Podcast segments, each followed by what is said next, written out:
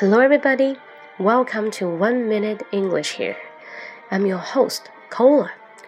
In today's section, I would like to tell you a kind of expression that is how do you say I love you to someone you really love. Let's see that.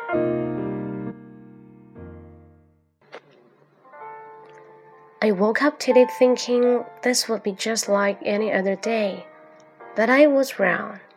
A twist of fate brought us together. I crash into life and you into mine. This may sound crazy, but I'm falling in love with you.